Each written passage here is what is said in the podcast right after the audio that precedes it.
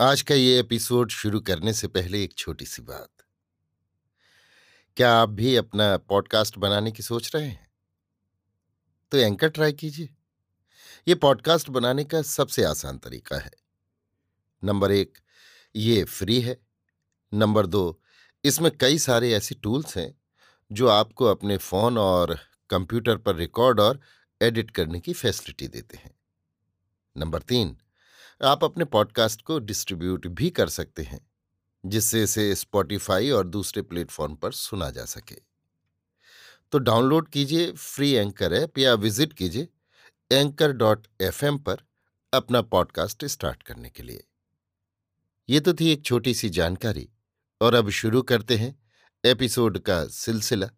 तो आज के एपिसोड में, लीजिए सुनिए आचार्य चतुर्सेन शास्त्री के लिखे उपन्यास, सोमनाथ के बानवेवें भाग महामंत्र को मेरी यानी समीर गोस्वामी की आवाज़ में। महाराज भीमदेव की रुग्णशैया पर मंत्रणा सभा जुड़ी।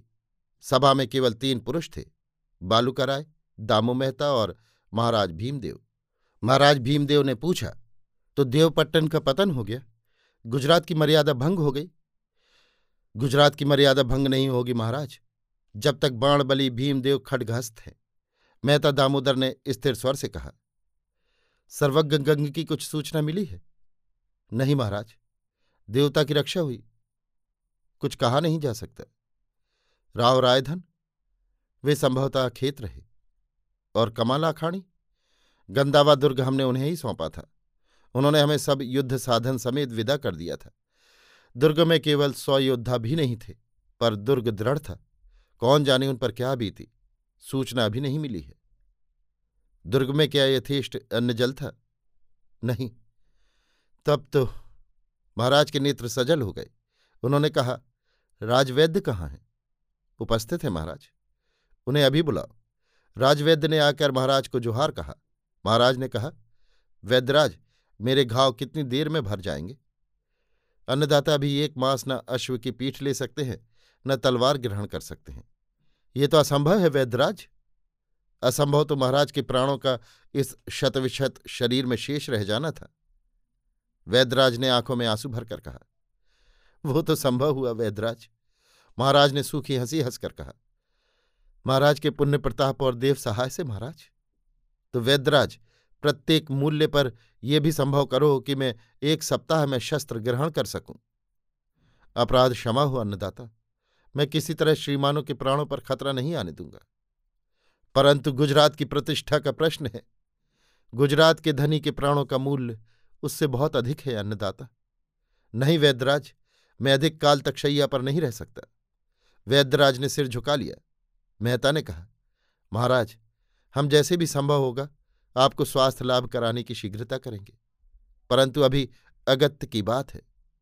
संकेत पाकर वैद्यराज चले गए।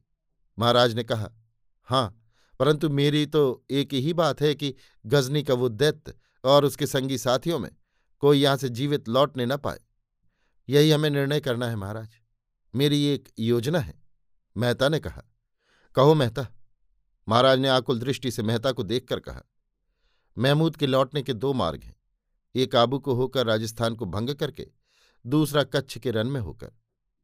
तब हमें राजस्थान का मार्ग अवरुद्ध करना होगा और ये मोर्चा आबू चंद्रावती की उपत्यका में होगा। विमलदेव शाह साठ सहस्त्र संगठित योद्धा लिए वहाँ तैयार बैठे हैं। महाराज वल्लभ देव भी सब सैन्य और साधन ले उनसे जा मिले हैं। मैंने देवपट्टन से चलते ही ये व्यवस्था कर दी थी। विमलदेव को सूचना भी भेज दी थी। चंद्रावती के परमार और अनहिल्य राय नांदौल से सैन्य समेत आबू को चल पड़े हैं। उनकी आँखें खुल गई हैं। दोनों की संयुक्त सेना चालीस हज़ार है, परंतु एक बाधा है। वो क्या? कुमार दुर्लभदेव उन्होंने अमीर से गुप्त सैन्य संधि कर ली है, और वे गुर्जराधीश बनने को तैयार बैठे हैं। उनके पास पचास सहस्त्र सज्जित सेना है। युद्ध में वो निश्चय ही अमीर का पक्ष लेंगे। क्या उनके सब सेनापति और योद्धा भी उन्हीं की भांति शत्रु के दास और देशद्रोही हैं? नहीं महाराज, वे सब हमारे साथ हैं। तो क्यों ना दुर्लभदेव को बंदी कर लिया जाए? वो तो ठीक ना होगा महाराज। मैंने एक बात सोची है। मेहता ने कहा, क्या अमीर पाटन पहुंचकर उनका अभिषेक करेगा? ये मुझे ज्ञात है। हम ऐसा उपाय करेंगे कि पाटन जाते समय दुर्लभ देव के साथ अधिक सैन्य न हो। ये कुछ भी कठिन नहीं होगा, क्योंकि सेना नायकों से सब कुछ निर्णय किया जा चुका है। अमीर संभवतः जल्द से जल्द पाटन से पलायन करने की सोचेगा। उसका बल भंग हो गया है और उसके सैनिक भी अशांत हैं। हम उसे और भयभीत करेंगे। वो हमारी आबू की तैयारी से बेखबर भी न रहेगा। बेखबर हम रहने भी न देंगे। बस, वो पाटन में अधिक न ठहरेगा। दुर्लभ देव को राज्य दे, लूट का माल ले, सीधा गजनी भागेगा। उस समय आरक्षित दुर्लभ को कैद कर लेना कुछ भी कठिन न होगा। किंतु अमीर? वो आबू की ओर बढ़कर आत्मघात न करेगा। और यदि करे तो महाराज की रकाब में वहाँ डेढ़ लाख तलवारें उसका ऐसा स्वागत करेंगी, जिसकी उसने कभी कल्पना भी न की होगी।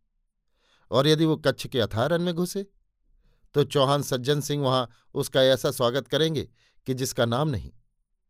क्या सज्जन को हम कोई सहायता नहीं पहुँचा सकते? असंभव है महाराज, फिर उसकी आवश्यकता भी नहीं है।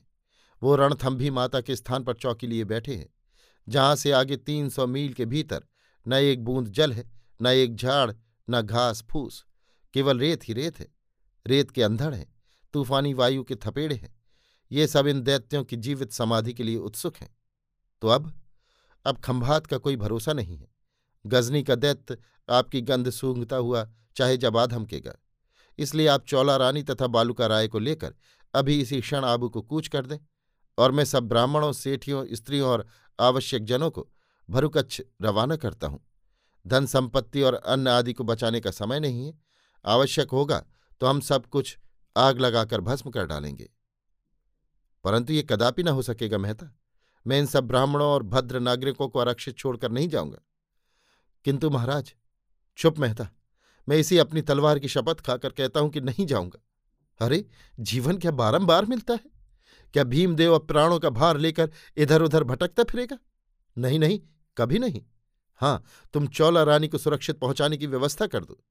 परंतु इस बार चौला, जो जालीदार गवाक्ष में बैठी मंत्रणा सुन रही थी, लोकलाज छोड़ उन्मत्त की भांति दौड़कर महाराज के पैरों से लिपट गई। उसने कहा, चाहे जो भी हो, पर मैं आपको छोड़कर कहीं नहीं जाऊँगी। नहीं जाऊँगी, प्राण रहते नहीं जाऊँगी। किंतु प्रिय, समय कठिन है मैं कठिनाई होगी। नहीं होगी महाराज, मैं भी राजा की पुत्री हूँ। जैसे मेरे चरण नित्य निपुण है, वैसे ही मेरे हाथ तलवार चलाने में भी पटु है। अब शत्रु शत्राणी की तलवार का पानी भी पीकर देखे महाराज भीमदेव ने चौला की ओर देखा। हाथ बढ़ाकर उसका हाथ थाम लिया। फिर बालुका राय से कहा तो बालुक, ऐसी ही व्यवस्था करो। सामंत की सहायता से नगर दुर्ग की रक्षा की व्यवस्था कर लो। नगर सामंत के हाथ रहे और दुर्ग तुम्हारी रक्षा में। और मेहता, तुम जितनी शीघ्र जितने परिवारों को बाहर भेज सको भेज दो। पर ध्यान रखो, कम से कम भार लेकर लोग जाएँ, तथा युद्ध के योग्य व्यक्ति और अश्व बाहर न निकलने पाए। चौहान से कहो, जी जान से खंभात की रक्षा का प्रबंध किया जाए, तथा कमालाखाणी और अमीर की गतिविधि जानने के लिए जासूस भेजो। अभी आप सुन रहे थे आचार्य चतुर्सेन शास्त्री के लिखे उपन्यास, सोमनाथ के बानवेवें भाग, महामंत्र को, मेरी यानी समीर गोस्वामी की आवाज़ में।